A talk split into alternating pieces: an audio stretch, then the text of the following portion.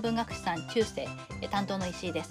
え、初回の授業の感想コメントを拝見してですね皆さんの学びたい学ばねばという熱い思いに心打たれるというか圧倒されました。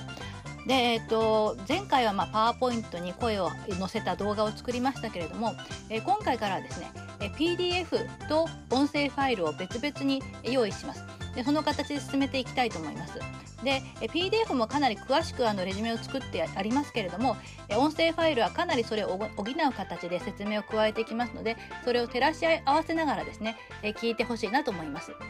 で、えーと、自分で言うのもあれですけれども私の授業はですねかなりボリュームがあります。初回はあれでも随分抑えて控えめにしています。えなので、えちょっとですね大変かなと思うところがあるかもしれません。その時はいっぺんファイルを止めてですねあの授業とは違って、えー、リアルな授業ではないのでいつでもこの音声ファイルは止められますから、えー、何度か聞き直すなどしてですね、えー、フォローをしていっていただければと思います、えそれでは、え今日も元気にいきましょう。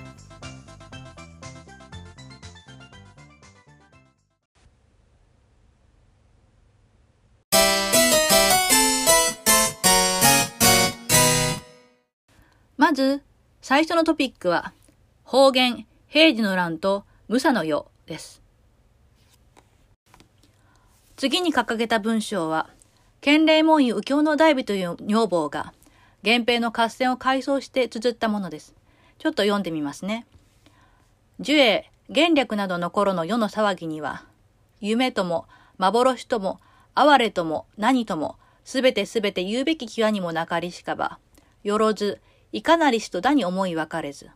なかなか思いもいでじとのみぞ今までも覚える。このようにあります。この建礼門院右京の大部は、平家映画の象徴とも言うべき中宮徳子、後の建礼門院に仕えて、壇の浦に沈んだ平助盛を恋人としていました。そんな彼女にとって、樹影、元略などの世の頃の騒ぎ、すなわち源平の騒乱は、夢だとか、幻だとか、哀れだとか、そんな言葉では到底言い尽くせない。思い出すことも辛い、いや思い出したくもない衝撃的な出来事であったということです。ここには時代の転換期を生きた人々の衝撃や不安が本当に赤裸々に綴られています。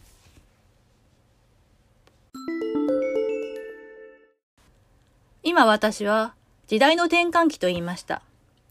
12世紀半ばから13世紀初頭は、実は歴史上の大きな転換期にあたります。前回の資料でも示しましたが、次に掲げた4つの大きな合戦が起こった時代になるわけです。その結果、貴族たちの旧勢力によって維持されてきた古い秩序が崩壊し、武士、えー、これは殺し屋集団なのですが、この武士という新興勢力の台頭によって新しい秩序が確立した。つまり、古代国家から中世社会への変貌を遂げた時代でもあるのです。では、具体的にどのような変貌を遂げたのでしょうか。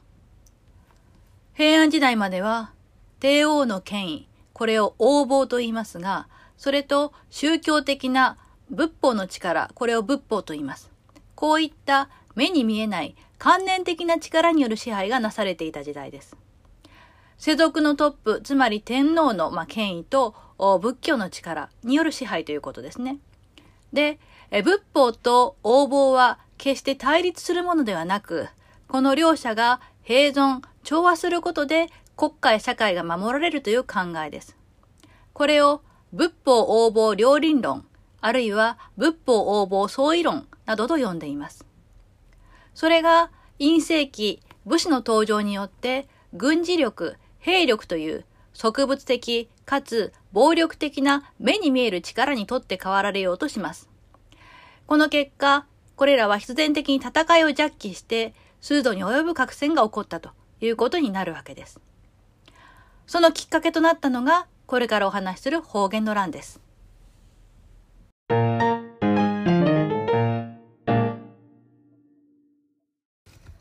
ここからは方言の乱について説明をします。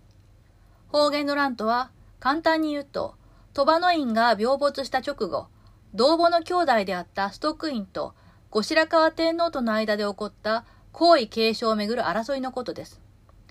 近衛天皇が17歳で創生したことがきっかけで、本格的な争いとなり、石棺家の内部対立も巻き込んでいきました。レジュメの次のページに、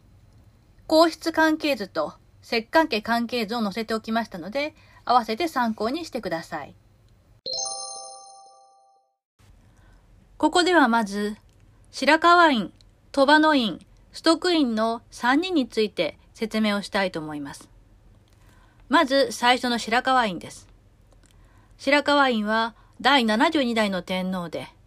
藤原家と関わりのない御三条天皇の第一王子として生まれます。延久元年1069年に立体死し、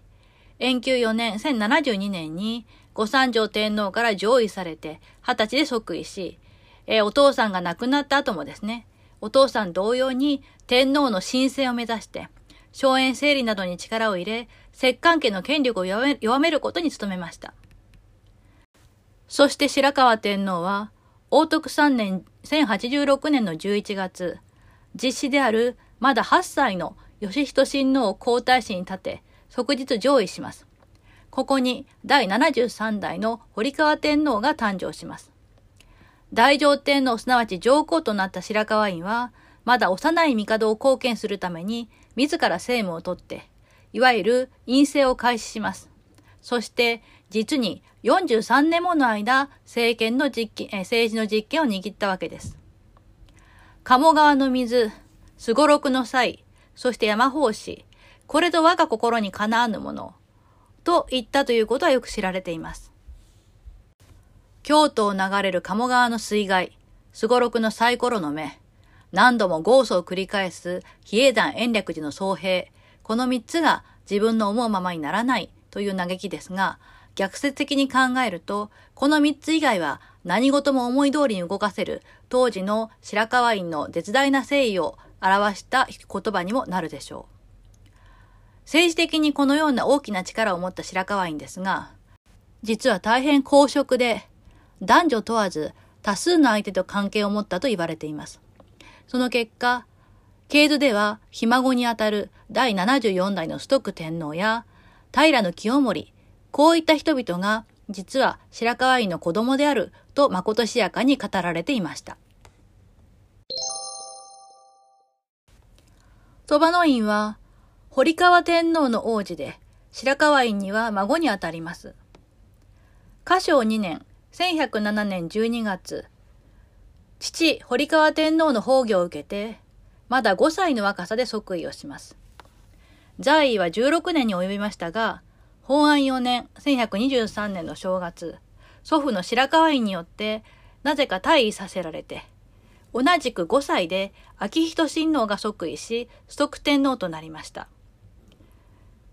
大治4年、1129年の7月に白河院が崩御した後は上皇として実権を握ります。この年、崇徳天皇を上位させ、息子の近衛天皇を即位させますが、92年、1155年に近衛天皇が17歳の若さで亡くなってしまいます。我が子の重人親王の即位を願う崇徳院を抑えて、篠宮であった正人親王を即位させて、後白河天皇としました。このあたりが方言の乱と密接に関わってくるので、少し気に留めておいてほしいと思います。そして、崇徳院は鳥羽天皇の王子で、母親が藤原の玉子、体験門院です。この玉子は鳥羽の院のもとに受代する前に、白河院の超人として県政欲しいままにしていた白河殿、祇園女房の養女になっていて、冒頭に掲げた皇室関係図のような複雑な関係がありました。後でも説明しますが、源の秋金の編纂した古事談によれば、鳥羽の院は実際や祖父白河院の子であるストック院をおじごと呼んで疎んでいたと言われています。このあたりは角田文也さんの本に詳しいので興味がある人は読んでみてほしいと思います。ではここで白河院と体験門をめぐるエピソードについて2つ資料を紹介してみたいと思います。まず、はじめは今鏡です。白河院の御代に、妃、宮津所など隠れさせたまいて、去る方々もおわせだりしに、白川殿と聞こえたもう人をわしましき。その人の体験門院玉子お養い立て祭りて、陰も、御娘とて、もてなし聞こえさせたまいしなり。幼くては、白川の院の御懐に見足差し入れて、昼も大戸のごもりたれば、殿、たた種など参らせたまいたるも、ここに、ずちなきことのはべりて、え、自ら申さず、など依頼てとおわしましける。大人になりたまいても、類なく聞こえはべりき。白河院の御代に、妃や宮安所などが次々にお亡くなりになって、去る方々というのは、院の寵愛を受ける人々ということですが、そういった人たちがいらっしゃらなかった時に、白河殿と申し上げなさる人がいらっしゃった。その白河殿が体験門院を養育なさって、院も自分の娘のように非常に可愛がりなさった。まだ小さいうちは白河院の懐にこの体験門員が足を差し入れて、昼も一緒に寝ていた。そこで、その摂政の忠種が参上なさった時にも、ここにちょっと都合の悪いことがあるから、まあ自分からは対面できないということを白河院が答えていらっしゃった。この図知なきことっていうのは、えー、体験門員が自分の懐に足を入れてるっていうことなんですが、ロリコンかよっていう感じですよね。で、大人になりたまいても、類なく聞こえはべりきというのは、体験門員が大きくなっても、この二人の非常にこう、訳ありな関係というのが、まあ、格別いらっしゃったと、えー、こういうふうに噂されているということが、今鏡で語られているということです。次は、古事談の記事です。体験門員、大納言金真の娘、母、中弁高方が娘は、白河院御有志の儀にて、受代せしめたもその間、法を三つせしめたも人、皆これを知る。ストック院は、白河院の御種ごとうんぬん。鳥羽の院も、そのよしを知示して、おじご、とぞ申さしめたまいける。これによりて、大略不快にて、やましめたまいおわぬとうんぬん。体験門院は白河院の有志という扱いで受代なさったのだとあります。有志というのは名目上の養子のことで、身分の低い家柄の娘が受代する際に、いわば箔をつけるためにセレブの養女になるというイメージでしょうか。こういうことは珍しくなかったのですが、驚くべきことに、その間、法を三つせしめたもうとあります。この自分の養女にした体験門院と白河院が関係を持っていたのだというんですね。さらに驚くべきことに、人皆これを知る。みんなそのことは知っていたんですよと。このように書かれています。で、世間の人たちは何て言ったかというと、ストックインは白河院の御種子。ストックインは鳥羽の院の子供ではなくって、実際の父親は白河院なんだと。このように今噂していたのだというのです。さらに、鳥羽の院もそのよし知示して、そのことを十分承知していて、それで、えー、ストックインのことをおじご、まあ、おじさんというふうにおっしゃっていた。で、これによりて大略深い鳥羽の院とおストックインが非常にこう仲が険悪なまま終わってしまったと言われていると。このように語られています。まあ、いわばゴシップネタですよね。そういうものが誠しやかに語られていたということに注意していただければと思います。ここでもう一度ストック天皇の略年譜を確認しておきましょう。法安4年1123年の正月、5歳で立体死し、その翌月の2月に即位をしています。大治4年1129年の正月に元服をし、その後、永治元年1142年の12月に、近衛天皇に上位をさせられ、大乗天皇尊号を宣言されています。ここで上皇となったということです。そして、方言元年1154年の7月11日に方言の乱が起こり、えー、後白河天皇方に敗れて翌日出家をし、えー、この7月の23日に讃岐へ入るとなります。愚官章にはこのような記述があります。方言元年7月2日、鳥羽の院、失せさせたまいて後、日本国の乱撃ということは起こりて後、無差の世になりにけるなり。この無差の世という言葉は非常に重要なキーワードになりますので、しっかり覚えてほしいと思います。武士が実力で支配する世の中になってしまった。そのきっかけを作ったのが鳥羽の命であったということになるのです。これは武漢書を書いた慈円の時代認識ということになります。そして、長官2年、1164年8月26日に崩御し、ストクイの5両は香川県の白見領にあるということです。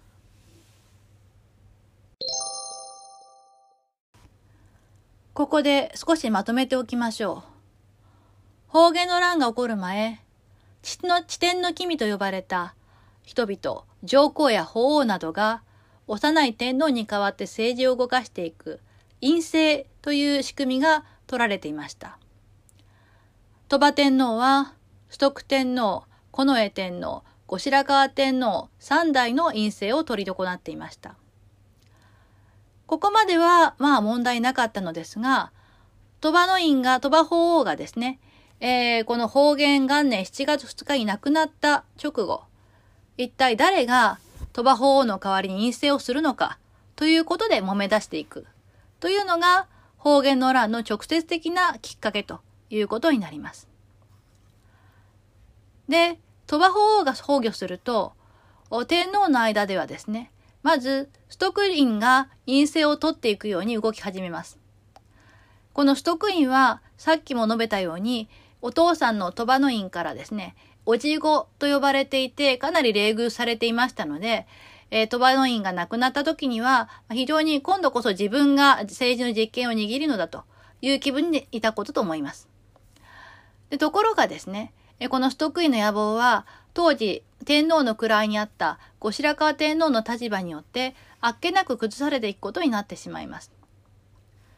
というのも、陰性はそもそも天皇の父親あるいは祖父がやるようなものです。しかしながら、ストック天皇、ストク上皇から見た後白河天皇は弟ですので、陰性を取る立場にはないのです。わかりやすく言うと、ストック院が陰性を行うためには、まず、後白河天皇をどうにかして、天皇の位から追い込まなくてはならず、これが後の対立につながっていくことになるわけです。さらに、ストック院と後白河天皇が対立しているさなか、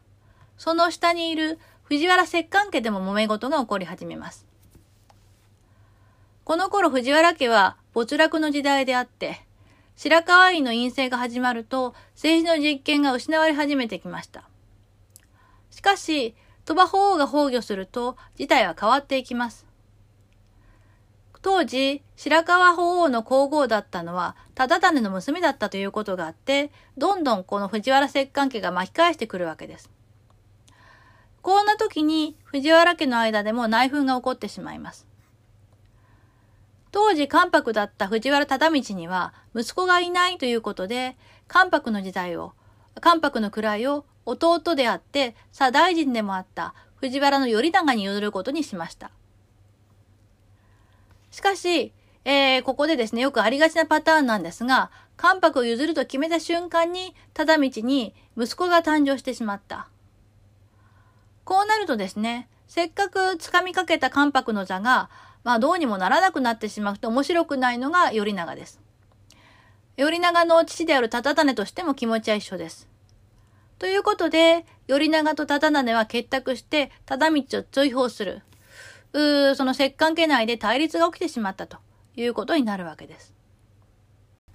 中心となったのは、ストックインと後白河天皇の対立ということになりますが、そこに、えー、石棺家やいろいろな武士、まあ、源氏と平家の家の争いが乗っかってきたと、えー、このようなことになります。で、結果として、えー、貴族社会は武士の台頭を許すことになってしまったということになるわけです。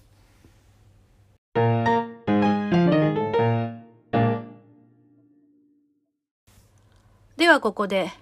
文学作品が方言の乱をどのように語っているか A から E までの記事を確認してみたいと思います。まず A、中来本方言物語では、先手、これはストックインのことですが、異なる恩筒がも渡らせたまーぬに、押し下ろし立てまつらせたもうこそ浅ましけれ、とあります。ストックインは、何も悪いことはなさっていらっしゃらないのに、無理やり天皇の位から降ろされなさったということは非常に起き、え、呆れたことであると。えこのように、ストックインに対して非常に同情的なコメントが、え、記されているということは注意すべきでしょう。続いて B。これも中来本の方言物語です。新院、この折を得て、我が身こそ、位に疲れずとも、重人親王は、この度は、位には逃れじものをと待ち受けさせたまえけり。天下の諸人も各思いけるところに、思いのほかなる美福門院の計らいにて、後白河院の篠宮とて打ち込められて渡らせたまいしを位につけ立てまつらせたもう。これにより、新院の恩恨み、今人しおぞ、またらせ、えー、まさらせたもうど断りなると、あります。自分はもう天皇の位につけないけれども、自分の息子である重人親王はいくらなんでも今度は天皇の位につけるものだろうと、このように期待なさっていた。そして世間の人たちもきっと今度は重人親王が位につくだろうと思っていたのに、予想外に、美福門院の差し金で、後白河院がまだ篠宮と言っていて、えー、まだですね、あの、日の目を見ないでいた。それを位につかせなさったのであると。こういったことがあまりにも想定外だったので、新院、ストック院の恨みがますますですね、深まったことは断りなる、誠に最もなことであると。これも非常にストック院に寄り添った記述となっていますね。続いて C。これは、慈円の愚感賞の巻4です。少し長いのですが、えー、少しずつ読んでいきたいと思います。陰。これは鳥羽の陰のことですが、陰は、この次の位のことをおぼしめし煩いけり。えー、この絵天皇が亡くなった後、一体誰を次の帝にするかということに非常に苦慮していらっしゃったと。で、篠宮にて後白河院。え篠宮の後白河院がいて、これは体験門院バラであった。そして、えこの時期、新院、ストックインと同じところに、まあ、住んでいらっしゃった。ところが、この後白河院は、痛くさたたしく恩遊びなどありとて、非常に、まあ、なんでしょうね、えー、遊びほうけていて。で、即位のご器量にあらずとぼしめして、とても、この篠宮は、帝の、まあ、器量ではないと。えこのように鳥羽の院をお考えになって、亡くなった近衛の院のお姉さんである八条院姫宮。えこの人は非常にこう聡明だったということで知られてるんですが、この八条院姫宮を女帝にするか、新院の一宮、え重人親王ですね。か、あるいは、この篠宮の巫女、お後白河院の子供に二条院がいるんだけれども、この幼い二条院をを帝にしたらいいんじゃないかと。えこのようにあれこれ考えるわけです。でもその中に篠宮は入っていない。で、その時は知足、え知足インドの、えー、藤原忠胤ですね。そして、サフ、えー、藤原頼長。ということはなくて、一向に、宝生寺殿、これが忠道ですが、に申し合わせられける。いろいろなことを藤原忠道に、まあ、相談をしていた。で、恩帰りごと旅いかにもいかにみと。君の恩ことは人心の計らいにそらわず、ただ永慮にあるべしとのみ申されけるを。お我が君の、まことに関しては、私ども進化がとやかく言うことではございませんと。ただ、院のお考えに、ま、従えばよろしいでしょうと。このように、まあ、責任逃れをしていた。で、さらに、第四度のたびたび、計らわせたまえ。この恩帰りごとを大神宮の仰せと思いそうらんずるなりと、差し詰めて仰せられたりけるたび、この直上の上は、篠宮親王にて29にならせおわせます。これがおわしまさん上は、まずこれをご即位の上のご案こそそうらめと申されたりければということで、4回目もですね、えー、鳥羽の院から、もうその、お前の答えをですね、伊勢大神宮のまあ、仰せだと思うかと。だから、とにかく知恵を貸してくれと言われた。で、そういうわけで、えー、仕方なく忠道はこのように答えます。篠宮の親王、29歳でいらっしゃいますと。この篠宮がいらっしゃる上は、まず、この篠宮を即位の上、その上でお考えなさるのがよろしいでしょうと。えー、このように言った。要するに、まあ、中継ぎとして、えー、後白河天皇を立てる、その上で次のことをお考えになったらよろしいでしょうと。え、このようにアドバイスをしたわけです。すると、そうなし、まあ、やむを得ないと。その上に、沙汰せさせたまえとてありければ、まあ、そのように取り計らえと。えー、このように鳥羽の院が言った。で、首相の恩子と悲しみながら、霊に任せて、正人親王、新院御所におわしましける。迎え参らせて、東三条南の町、高松殿にて、ご上位の儀、めでたく行われけると。ありまして、まあ、その正人親王を迎えに行って、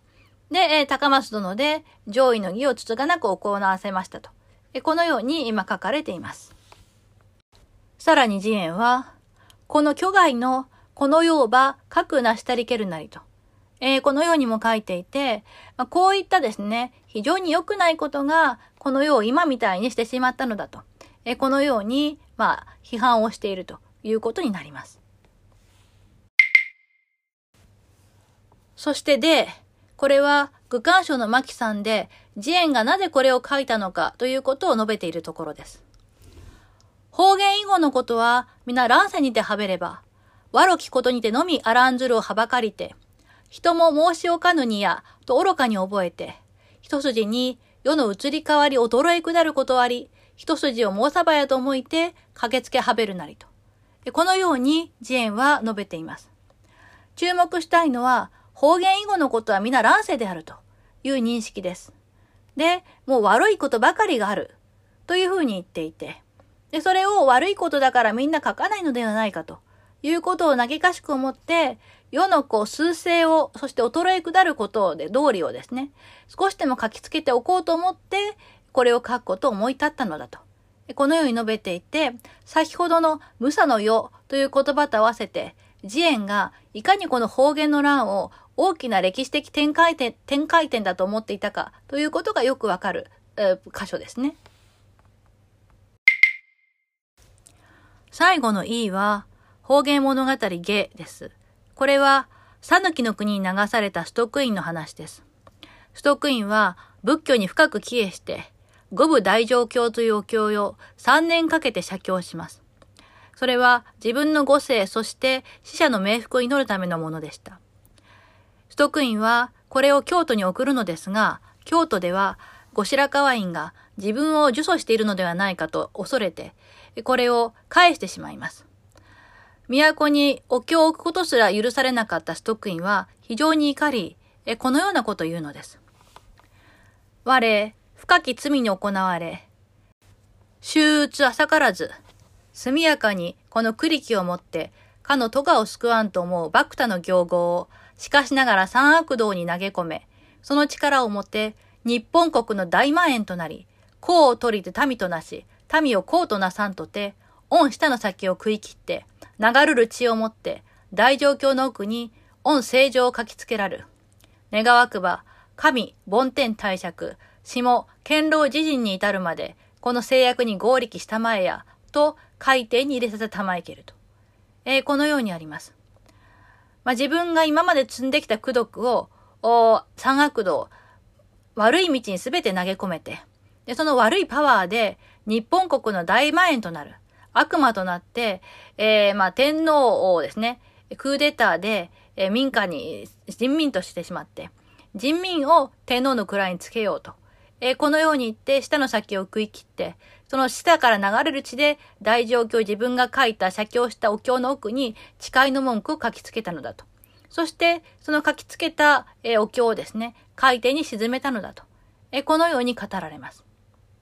そして、えー、その後9カ年を経て、御年四十六と申しし、長元2年8月26日、ついに隠れさせたまいぬ。やがて、白身というところに渡したてまつる。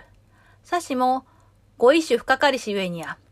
焼き上げ立てまつる煙の末も都を指してなびきけるこそ恐ろしけれとあります。亡くなった時ですね、えー、仮想の煙があまりにも京都への思いが強かったためか、その煙がですね、都を指してたなびいていったこと、それが実に恐ろしいことだったと、このように語られています。そして最後、この君、東国にて崩御なりしかば、讃岐の院と申ししを、自称の頃、怨霊どもをなだめられしとき、追合ありて、ストックインとと申しける。と語られます。もともと、そのストックインはですね、讃岐の国で崩御したので、讃岐の院と呼ばれていた。ところが、まあ、源氏が世を取った頃ですね、怨霊を鎮魂しなくてはいけないということで、えー、追合、その院の名前を変えるということで、ストックインと申し上げることになったのだというのです。この徳という字ですね、がついている、まあ、天皇。これはちょっと訳ありで、えー、大体ですね、良くない、まあ、出来事に巻き込まれて亡くなった天皇が、後に徳をつく、徳という字を、まあ、あの、隠語に入れている。ということはちょっとこう、気に留めておいてほしいと思います。そして、えー、ここで重要なのは、ストックインが音量と考えられていたということです。実は、ストックインは、我が国の三大音量の一つであります。三大音量は、菅原道真、平野正門、そしてこのストックイン、この3人です。これも合わせて覚えておいてほしいなと思います。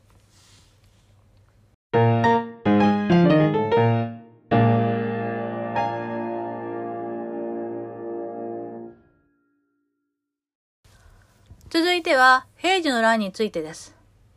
これは、後白河院の長身藤原信頼が、同じく院の近親である藤原の道則、通剣、信税とも言いますが、これを排除しようとして、源義朝を味方につけて起こした内乱です。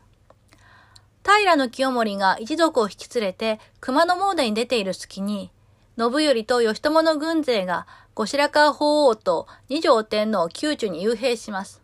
そして、姉が工事西の党員の神税の宿所を襲いますが、やがて、取って返した清盛が都に戻り、え京都で市街戦が繰り広げられます。ここでは、平治の乱の主人公とも言うべき二人の人間について説明をしたいと思います。まず、藤原信頼です。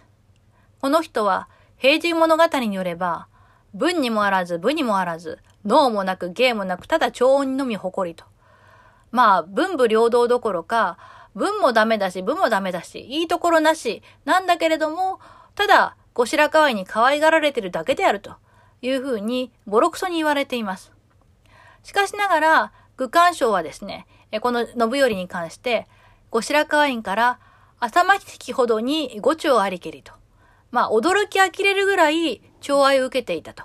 このように記しています。院の別当として台頭し、この絵の大将の地位を望みますが、神前に阻止されたため、これを深く恨んでいました。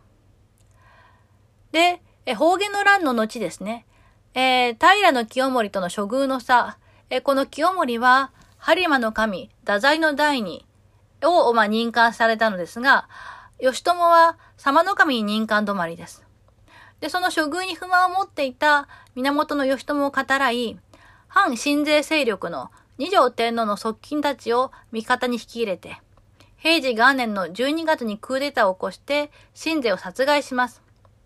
で、えー、願い通りですね、大臣大将となって、朝廷の実権を握るのですが、その数日後に、平清盛らによって、六条河原で惨殺されてしまいました。次に、藤原道則、新税です。この人は、信頼とは全く違い、幾多の学問を収めて、政治への威力も深めて、出家後、鳥羽法皇に接近して、自分の妻のキー、これは藤原麻子という人ですが、これが、えー、後の後白河天皇正人親王の目のととなっていたことから、その夫としてですね、その地位継承を主張します。そして、近衛天皇が亡くなった後に、美福門院が養子の森人親王、これは、あの、後白河院の実施で後の二条天皇になるのですが、を、まあ、押すんですけれども、藤原忠道と測って、父を差し置いて、息子が天位につくのはおかしいと言って、後白河院の即位をプッシュしました。で、え方言の乱に勝利し、後白河天皇たちではを不動のものとしたわけです。ですから、この神勢は後白河院にとって、まあ、腹心の部下と言っても良いでしょう。ところが、後白河院が陰の謹慎の、まあ、脳もなく芸もない信頼信頼を寵愛したことを非常に不服に思って、中国の元宗皇帝の長言下を絵巻にして諌めたものの、信頼の謀反によって結局は自殺に追い込まれてしまった。まあ、そういう人間です。この平治の乱で、新勢は命を落としましたが、新勢型が最終的に勝利し、信頼型は、信頼が死刑となり、義朝も逃亡先である尾張の内海で暴殺され、後に晒し首となりました。方言の乱で大きな打撃を受けた源氏は、平治の乱でほとんど壊滅状態になります。一方の兵士は、清盛が後白河法皇に徴用されて、11位、太政大臣にまで出世し、我が世の春を謳歌します。そして、まあ、平家にあらざる者は人間にあらず、という清盛の横暴ぶりが、やがて人々の反感を買うようになるのです。ここで次の人間関係図をご覧ください。清盛の妻時子のイボ舞、茂子。彼女が後白河院の妃研修門院として寵愛を一心に受け、二人の間に高倉天皇が生まれます。そこに清盛と時子の娘、徳子が中宮として受代し、安徳天皇が生まれ、しばらくですね、平家と天皇家の蜜月状態が続きました。ところが、平家と宮中のパイプラインであった研修門院が安元2年、1176年に36歳の若さで亡くなると、この両者の間がどこかきしみ出すようになってきてしまうのです。それが、えー、研修門院没後の後白河院との対立ということです。さらに、藤原摂関家とも対立をし、反正反平家勢力が台頭するようになってきます。そして、安元3年、1177年、比叡山延暦寺の大種の豪祖、安元の大火による都滅亡などが起こり、後白河院の意を受けた院の近親たちによる死型の陰謀が露見します。そのメンバーである西光や重あ藤原重親は清盛により殺害され、陰謀に加わった瞬間、平康頼らは機械ヶ島に入るとなります。なお、当時立て続けに起こった事件、安元の大火、自称の辻風、自称の都移り、要和の飢饉、元略の地震のいわゆる五大最悪に関しては、鴨の町名の北条記に詳しく記述があります。これについては、また授業で扱いたいと思います。そしてその3年後、自称4年、源頼政が後白河法皇の王子の持人を報じ、平家を追悼するとして挙兵をします。宇治川の合戦で頼政たちは廃止します。しかしながら、この持ち人の領事は、源頼朝や義仲といった諸国の源氏を放棄させるに至ります。以後、元暦2年、えー、3月に平家一門が壇の浦合戦で滅亡するまでの間、日本国上が内乱状態となるのです。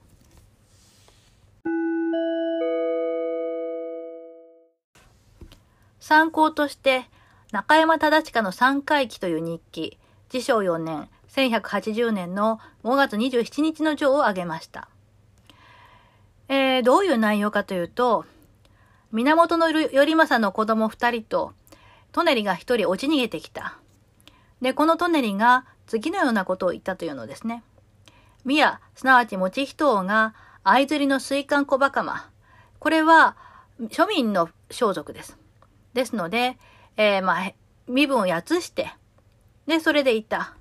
その宮が、川田河原で打ち取られなさったと。えこのように、えこのトネリが言ったと言います。で、えー、もともとですね、漢文体の貴族の日記というのは、いわば、企業の公式アカウントのようなもので、えプライベートのことは書きません。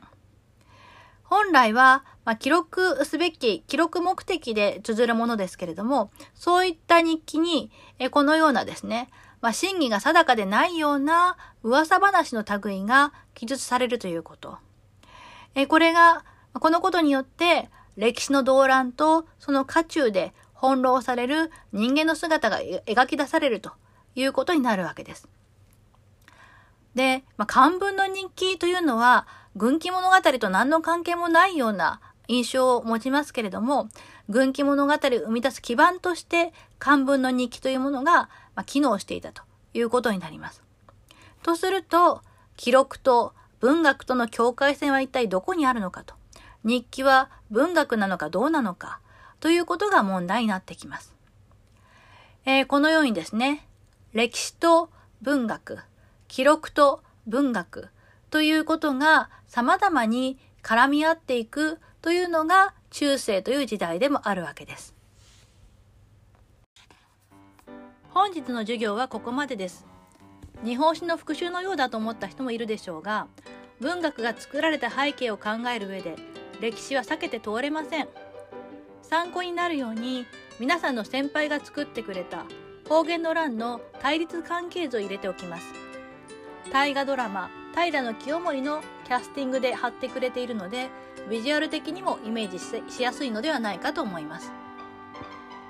次回の授業からはもう少し文学に寄せたお話ができるかと思いますので、えー、まあ、諦めずに特に日本史専攻でなかった人はちょっとしんどいなと思ってるかもしれませんけれども、まあ、そんなにこう難しい話をするわけではありませんのでしっかりレジュメを読んで解説を聞いて予習復習をしてほしいなと思います。それではまた来週までごきげんよう。担当は石井でした。